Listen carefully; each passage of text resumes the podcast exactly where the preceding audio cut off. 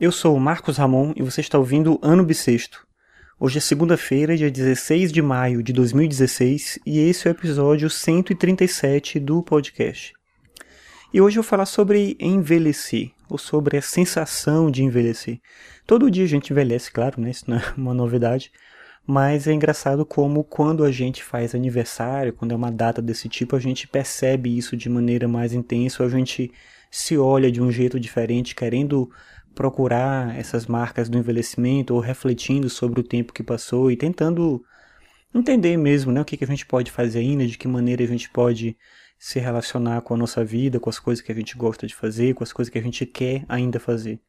E hoje, hoje é meu aniversário e por isso eu estou pensando nisso. Eu acabo de certa maneira me conectando um pouco com essa percepção do meu tempo, das coisas que eu já realizei, né? Faço uma certa projeção do futuro e tudo, mas a gente pode fazer isso todo dia, é isso que eu queria chegar, esse é o ponto, né? A gente não precisa esperar uma data específica para fazer da mesma forma que quando é o final do ano, a gente não começa uma vida nova no ano seguinte, porque todo dia é um dia e é só um dia depois do outro, e assim é com o nosso aniversário, com qualquer outra data. Mas de certa maneira, eu acho que acaba sendo importante ter essa data marcada para que se você não faz essa reflexão constantemente, nessa data você vai se ver forçado, entre aspas, aí, a fazer isso, né? a refletir sobre a sua própria existência, entender o seu tempo e compreender o que você pode ou não realizar.